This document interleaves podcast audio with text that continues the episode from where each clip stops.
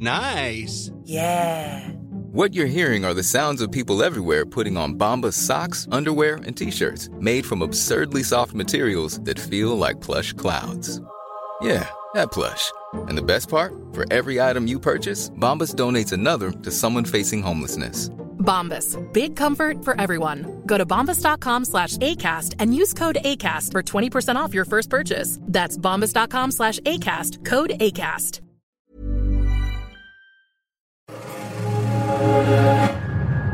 Wheelhouse DNA. Hi, everyone. My name is Boye Colade. And I'm Chris Sawtelle. And welcome to the Future Forecast, a podcast where we explore the intersection between business, technology, and entertainment. If you don't know me, I'm the co founder and president of the Future Party, which is a community based media company for creative professionals. We have a daily newsletter where we talk about culture and technology, and we also host a ton of different community events around the country. And I'm the co founder and CEO of Crosscheck Studios, a Gen Z media company built by Gen Z for Gen Z. At the Future Party, we are so proud of the business and the community we've built, so we had the idea to create this show to dissect and explain some of our most interesting stories. Today, we're looking ahead. We're going to talk about Disney's behind the scenes drama, a new game changing streaming service, and what Jay Z's acceptance speech at the Grammys means moving forward. But first, let's catch up. there's a lot of drama. What are you smirking about? I just think I just think there's a lot of drama this week. There's a lot of drama. Yeah, uh, I mean, I, am not saying I don't like it. I'm saying I'm, I'm, intrigued to discuss it and learn more and hear some takes on what we think it all means. Well, before we get into that, where you're in uh, Vegas right now for the bowl. the drama. Chris has lost all of his money betting and gambling, all of his wages. How is it out there? What what's it what's it feel like? Cold. Is Cold. It? Uh, yeah, actually, same weather as, uh, as LA. Truly, like we did not escape. Raining, the whole thing. Uh, what about the yeah. like the football scene? What's what's going on out there? It's starting to pick up now. It started uh, Monday and Tuesday. You can start seeing them closing off the uh, the streets, figuring out the traffic flow, how it's going to all work out. It's still quiet-ish but man, uh, Thursday, Friday is going to be in big. You got some parties oh, on, yeah. on your radar. It's already packed. The amount of parties that are locked and loaded both on Friday and Saturday, like they, like the like the ones that are really competing with one another, mm-hmm. is insane. To to see the party list and just go, what is going on? Dude, you got a so, packed weekend. That sounds really fun. I you know, be... hopefully I can stay stay up. You know, yeah, get some caffeine. I will be chilling on my couch, uh, hanging out. Who are you rooting for? I don't really have like a huge horse in the race. Really, I would have loved to see the Ravens and Lions play, but you know, we'll still have fun. I'm just excited for the ads, though. I'm, really that, that's where I, that's what I want to see. I Are you like Usher? Usher is, is, who I'm watching. I'm Just the halftime. I think maybe I'm like maybe Justin Bieber's going to come out, and another hot take is going to be right. Yeah. Little did you know, Justin Bieber was caught singing. That he performed recently just this last week. He's warming up. Mm. He's, warming, He's warming up. up. baby. Yeah. That, that, that, that, that's what I'm saying. He's warming up. cool. Be careful, boy. Put it on the board. All right. Well, let's get into um, our first topic for the day. Uh, we're gonna we're gonna talk about Disney board drama. So there's some tensions behind the scenes. We've been hearing about it ever since really Iger stepped back into the scene. Right now, it seems like there's some hostile takeover happening, especially in lieu of their 2024 shareholder meeting on April 3rd. High level, there's three major players vying for control of Disney's board. So let's go through them. One, Disney, they already have 12 nominees for directors, tried and true, Iger's squad. Then you have uh, Nelson Peltz at Trian Partners.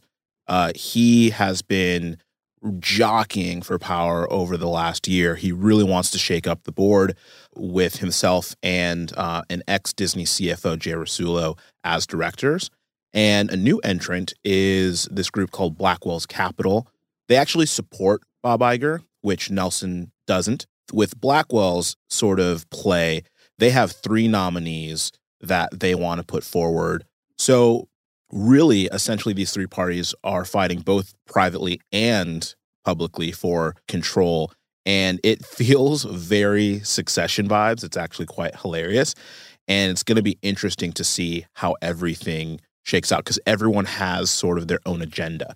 For example, Blackwell's wants Disney to focus on on VR and this cool real estate play. And Nelson, actually, people have no idea what he really wants. It seems like he just wants to stick it to Bob. But it, it's it's really fascinating to see play out in real time.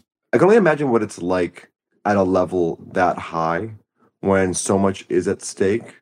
It's like running for president. You're like, I'm the best. I'm the best person for. I'm the best person for the job. So uh, move over and get out of here. Yeah, it's it's interesting you say it's like running for president. In in ways, it is right. You know, I, I would argue to say Disney is still seen as sort of the epitome of uh, Hollywood filmmaking, storytelling yeah. in a holistic, familial way. And I, I think it's quite funny because after Bob Iger left Disney the first time, he there were rumors of him actually running for president. And I believe part of that's probably the understanding that when you're running a place like Disney, you get a taste of what it is to be king of the castle. It feels like people that, that these folks are running for the power of the heart of the entertainment industry. And I, I think there's blood in the water, regardless of where you stand and how you feel. I think the fact that there are these different warring factions is, is just not good at all. It's like where there's smoke, there's fire. Why now? Clearly, these people are wanting to take control because they feel something is not right. So the question is, how does the ship get righted and how does it get righted quickly? I think it also highlights so much of how does anything get done during that type of turmoil, right? If everyone is vying for control, most oftentimes no one wants the other side to get something completed. And so it just seems so counterintuitive. Obviously, this is not a new story. It's something that happens at any company or any business, or even look at look at our government. Not to get political here on the show, but more to say that it's pretty astounding to see that we're even able to get anything done when people are always vying for control. Yeah, I mean, I think it, it's it's a hard task to manage your board and manage the company, but it's it's being done. Iger is doing it. I think he's doing it in part because he knows that he has to do things like cuts and really change the game in order to keep the board at bay. But it, you know, what's funny is Blackwell's one of the people jockeying for power said in a letter to shareholders, Disney may simply be too complex for any one successor. So they actually support Iger as as maybe being one of the only people at at this current point in time that can manage all of these moving parts. And so I don't envy anybody who might step in to manage because it's definitely really difficult. I, I think what's also really funny, just so you you know, I, part of part of me is curious to know how much of this is really actually these people caring about the business versus ego. For example, Nelson is actually decently tight with Elon Musk. And Blackwell's oh. Blackwell's calls this out, you know, and they say that Peltz essentially per Blackwell is seeming to focus his efforts on soliciting endorsements from Elon Musk, who quote unquote doesn't own a single Disney share and is aggrieved at Disney for withholding advertising dollars from his struggling social media platform, aka X. And also, Elon just came out funding actress Gina Carano's lawsuit against Disney for firing her over comparing her political opinions to the persecution of the Jews in the Holocaust. And so it feels like like Elon might also be behind the scenes pulling the string. Like it's not just like, oh, Disney's in trouble, but it's maybe I want some revenge. You mentioned ego. And I have to imagine that Bob Iger, his ego's got to be a little bit beat up at this point, right? I mean, you come out with a book, you're seen as the most revered, most astounding executive, you know, in the last 10 years. You were doing a victory lap coming out of the event. The Avengers had already established itself as like the best franchise out You, you you'd made so many brilliant moves, or what were perceived as fantastic moves. You left. You were on your swan song, and then you come back, and it's just falling up. What seems to be falling apart in front of you. It kind of resets time or history for his lineage. No. Yeah, I think it's funny. Bob reminds me of the classic sports athlete or star who retires and then comes back, right? And yeah. then has a mediocre season. And we're just Tom like, Brady. Tom Brady, Brett Favre, I think Jordan did it. It's like, why'd you even come back? Like, just chill, you know, like, why tarnish your legacy? And I think this particular si- situation is actually, I feel a little bummed out for for him.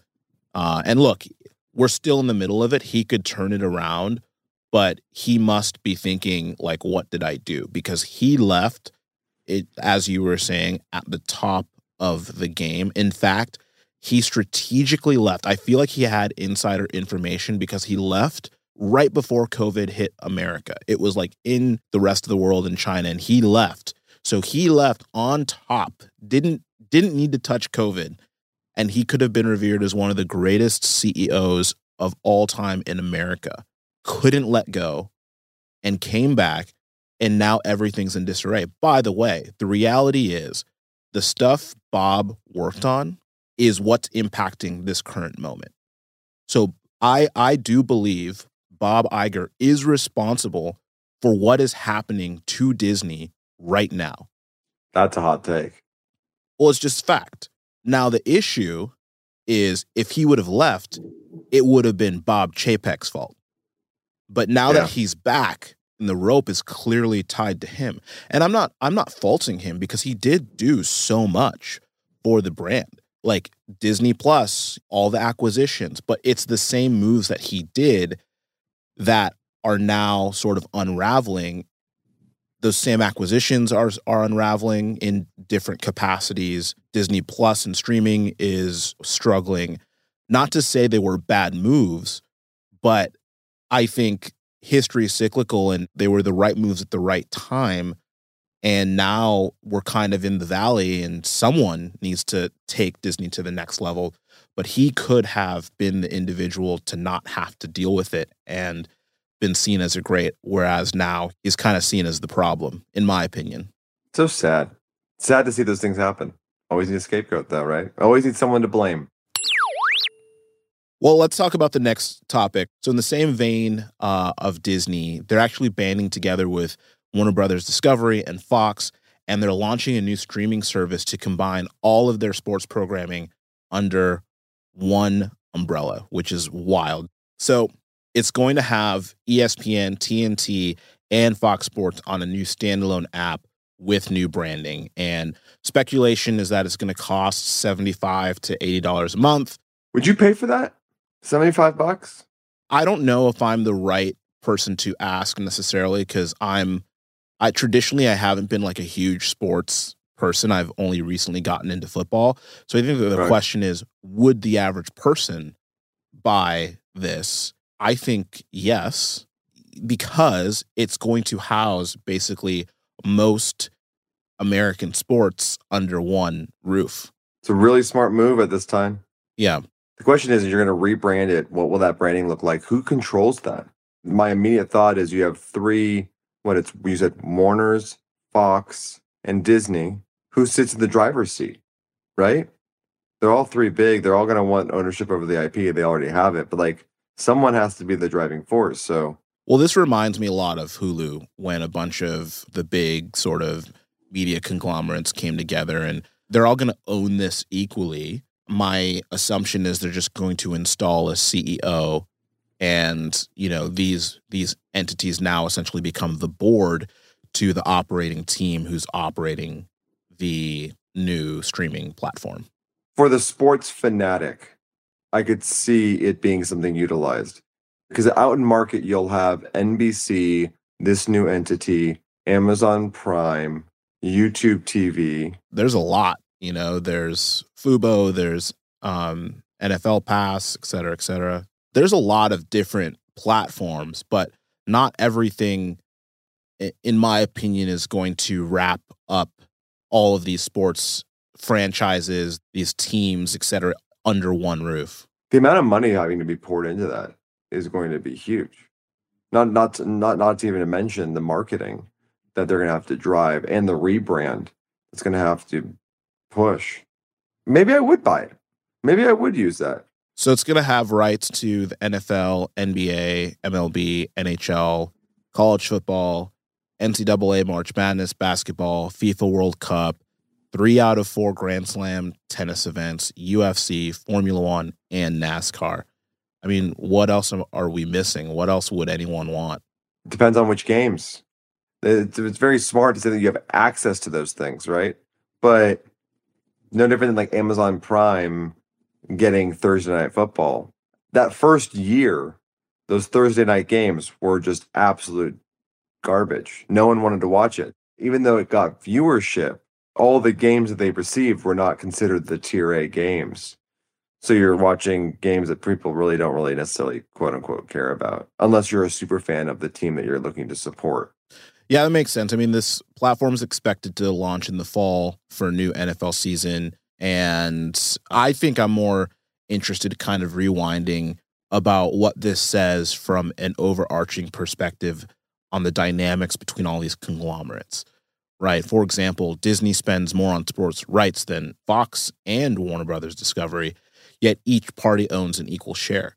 You know, Disney is also struggling with figuring out what to do with ESPN. Does this complicate things? Does this make it a little bit more murky and muddy? Also, not pictured Paramount Global, NBC. You know, and Paramount Global is a potential acquisition target.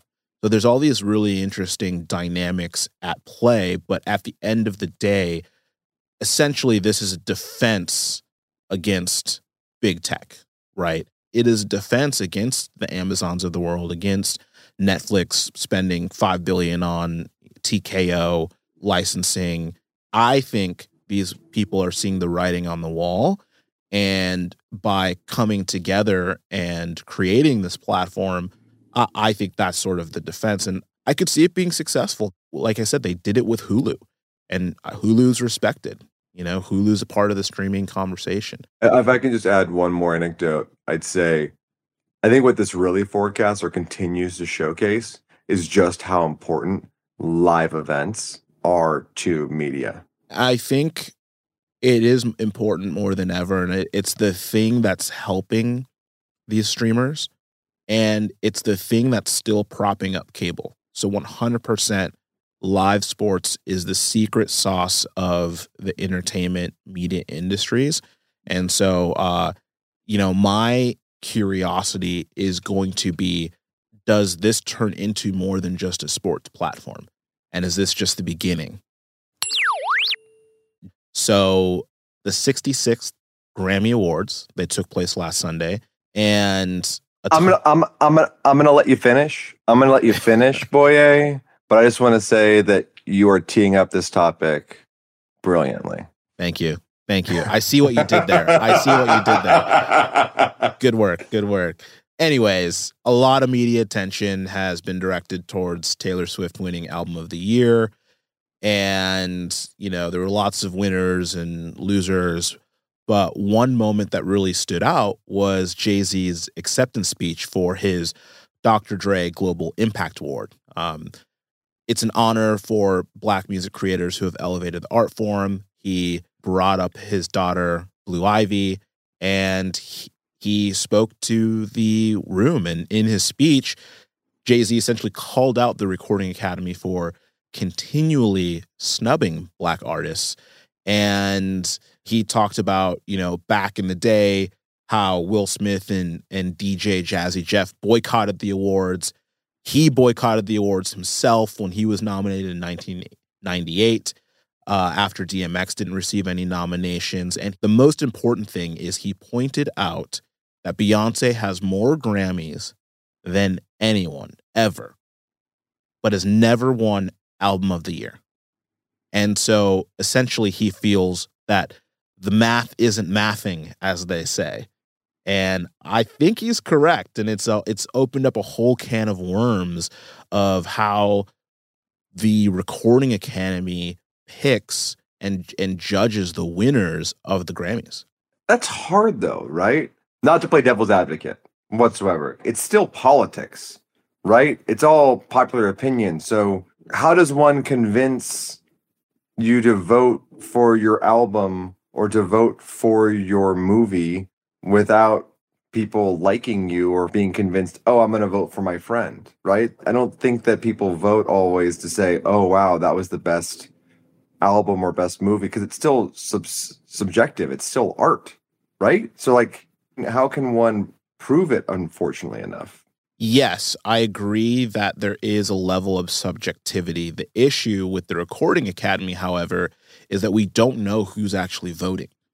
And so there is always a level of subjectivity when it comes to voting, but voting that is fair takes an equal amount of representation so that the average of that subjectivity is seen and heard. And the issue is we don't know the makeup of the people voting. Is it 90% Hispanic or Caucasian or black? And I think that's where the qualm likely comes from. It's not that Taylor Swift may have won four albums of the year and Beyonce has not. It's that we actually don't know who the person is deciding it. So we can't truly understand the decision making because the the um the academy on the film side that decides the oscars has gotten blowback over the years of their decisions but at the end of the day, we know who's in it, we know the makeup, and people can determine if they want to change the makeup, if they want to hold the people accountable making those decisions. When you reflect on it, it is pretty crazy to think. When there's only a few individuals that sell tickets at at a certain level, and that includes Taylor Swift, Kevin Hart, Jay Z, Beyonce, to think that you're an act so vast and have made so many profound artistic pushes both in live performance but also to say uh, man we we all listen to lemonade it is pretty crazy to think that a musician of her caliber an artist of her caliber has not won it's interesting at the same time when i think of again, I'm going to reference the acting world. There's huge actors that haven't ever won or or it takes years and years to win like, you know, think of Leo DiCaprio, right? And I'm not as surprised at it. I'm more curious what's the solution? How do f- people feel comfortable with the decisions being made so that if someone like Beyonce doesn't win, they go, okay, or what needs to change so that the consensus is really truly agreed and respected. I'd be curious your thoughts if you feel like what happens from here. Does the Grammys do anything about it? Do they just sit on their butts and twiddle their thumbs, or do you think that they're going to move towards a level of consensus so that it's not all of these artists like Drake, like The Weeknd, you know, like Jay Z, having issue with the very body that is there to celebrate them? One, I don't think it'll change. Hot take, I would predict that they change it similarly to that, the same way in which the Oscars are talking about how do you celebrate big box office films, right? Like, how do you reward Pirates of the Caribbean, a great theatrical feat, but not necessarily deemed movie of the year? I think what we're highlighting is this battle between what is seen as pure art and what is seen as good business, right? Beck won 2014. I think Beck won and and Beyonce was also nominated. That was a huge outcry. It was like no one talked about Beck's album. Why is Beck relevant? How is this happening? It was very odd. Mm-hmm. And definitely, I definitely think it was like a random one. But I think what that does highlight is Beck is a profound musician. It's that shouldn't take away from his own musical feats and what he's able to accomplish and what he's done for his artistry. It's just really highlighting, in a way, who's influenced more pop culture, who's had more impact on the populace. It feels like it's just art versus commerce. That's one of the biggest sort of issues people have with these voting bodies is these voting bodies don't always represent the general populace, right? It's not always a popularity contest. And I think that is maybe a solution that that could present itself is is truly explaining why certain things win over others. I do feel that the film world is maybe a little bit better dialed in this capacity. Best director, best cinematographer, best picture. It's hard to really disagree oftentimes with the reasons and the qualifications for the people who win those awards. Don't get me wrong, it's competitive and it can be nuanced to choose a film that has a particular style over another style in categories like best writing or best director, but it feels like the audience truly understands the qualifications to winning that award. Whereas with music, and maybe this is because I'm not in this world as much, it feels a little bit nebulous. Like, best album, what makes the best album? Is it the producers? Is it is it the sonic waves, the lyrics? Is it the overall way that it makes your body move?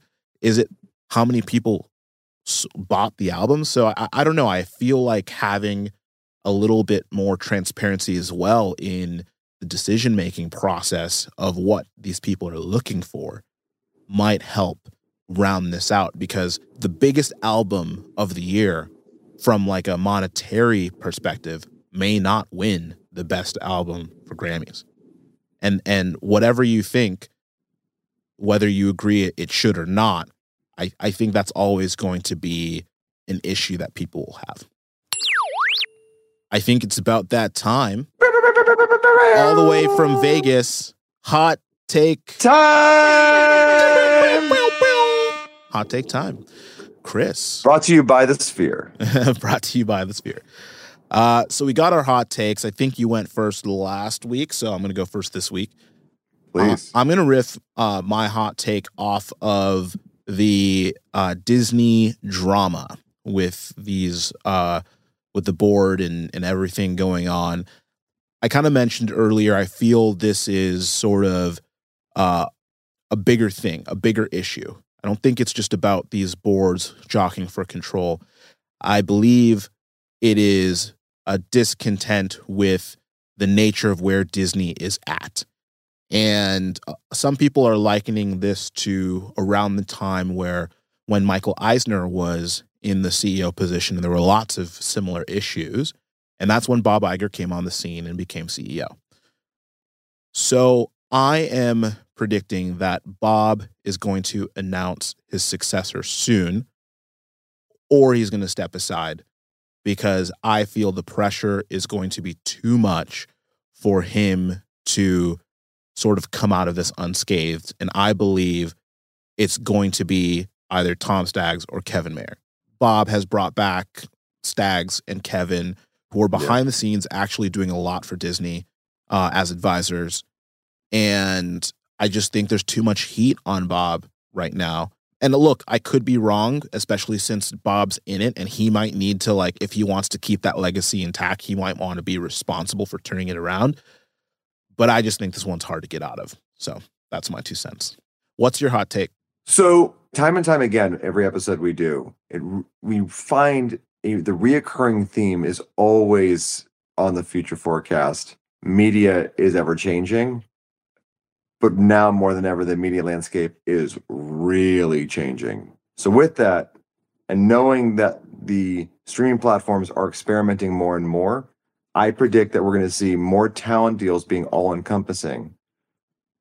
So that if you do a deal with Netflix, or if you do a deal with Amazon, or if you do a deal with CBS or whatever, if you're a talent that has audience, they're going to make you exclusive to their platform to help push their specific platform for users.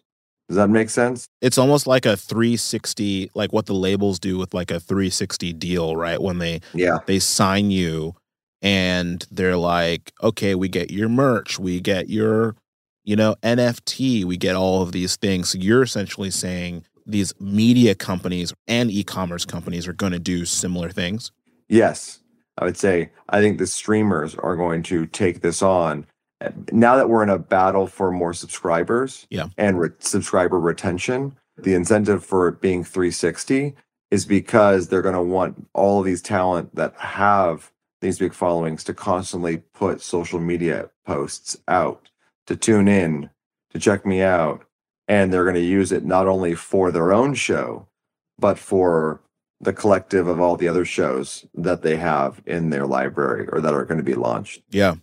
That's a decent prediction. Well, Chris, it's about that time to end the show. No. No. See you later, listener.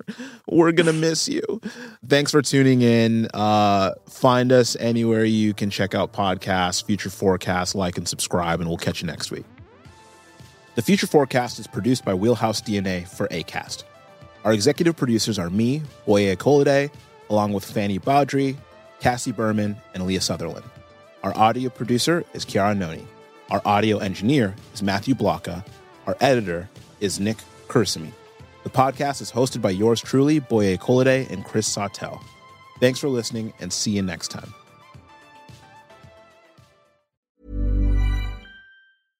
How would you like to look five years younger? In a clinical study, people that had volume added with Juvederm Voluma XC in the cheeks perceived themselves as looking five years younger at six months after treatment. Look younger, feel like you. Add volume for lift and contour in the cheeks with Juvederm Voluma XC. Reverse signs of aging by adding volume to smooth laugh lines with Juvederm Vollure XC. For important safety information and to find a licensed specialist, visit juvederm.com. That's J U V E D E R M.com. Not for people with severe allergic reactions, allergies to lidocaine, or the proteins used in Juvederm. Common side effects include injection site redness, swelling, pain, tenderness, firmness, lumps, bumps, bruising, discoloration, or itching. There's a risk of unintentional injection into a blood vessel, which can cause vision abnormalities, blindness, stroke, temporary scabs, or scarring. Talk to a licensed specialist to find out if it's right for you.